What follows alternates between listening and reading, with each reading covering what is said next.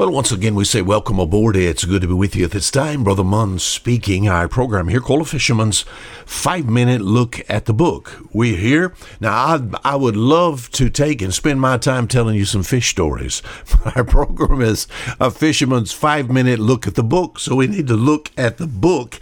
And I find a story here I really like. I find a question asked and then the answer to the most important question that could ever have been asked scripturally here all produced something wonderful. Acts chapter 16, all the way down to verse 30 and verse 31.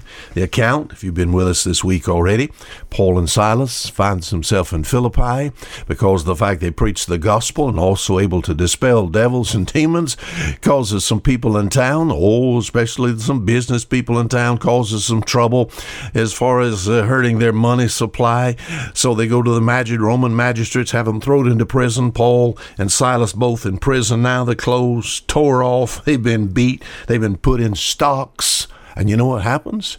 In the midnight hour, Paul and Silas are praying and they're praising God. And you know what happens? God brings a circumstance to pass to get these jailbirds and also this Philippian jailer to the truth and maybe even salvation. You said what? An earthquake. Suddenly, there was a great earthquake. The foundation of the prison shaken, and immediately all the doors were open. And everyone's bands was loosed. Oh, oh! It gets the jailer's attention. The jailer knows he's in trouble. Paul says, "Don't worry about it. We're all here." And the jailer falls down at the feet of Paul and Silas and asks the most important question ever to be asked anyone. Verse 30 And brought them out and said, Sirs, what must I do to be saved? Now I know He's not talking about salvation as far as his hide is concerned. His body, because all the prisoners are there. He, he has no worry there. What must I do to be saved? See, he has heard Paul and Silas praying and praising God and talking about this Jesus Christ. And Paul addressing Silas, saying, Silas, it is good to be saved. All to know that I'm saved and saved forever and saved for sure, you know. And uh, oh, Silas saying, Yes, I understand what you're talking about. Oh, to have peace in your heart. This salvation that Jesus brings brings peace in the heart. These prisoners are hearing this. This jailer hears this. So after this earthquake, oh, they're all free. The jailer is thinking about, oh, I've heard this. I wonder what this is all about. Sirs, what must I do to be saved? And then the answer was, and they said, Believe on the Lord Jesus Christ, and thou shalt be saved, and thy house. All right? Then their only help was Jesus Christ. Neither is there salvation in any other. For there's no other name under heaven given among men whereby we must be saved. But let's look at the question.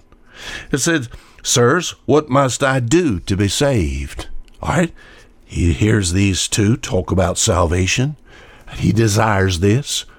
What happens when people talk about Christ? What is it? The book of John, John chapter 12, verse 32. Uh, Jesus said, If I be lifted up, I will draw all men unto me. Jesus had these men in jail at the right time, singing praises, praying for the souls of these men just at the right time, that they might fall into conviction and that they might hear the gospel story and be saved. All right? What must I do to be saved? So, all right, they're thinking that you have to do something. You, you have to do something? Oh, Paul and Silas answers here correctly. All right. Uh, of course, all religions teach that you you have to do something, but Paul and Silas is going to tell him about somebody that has done the work already.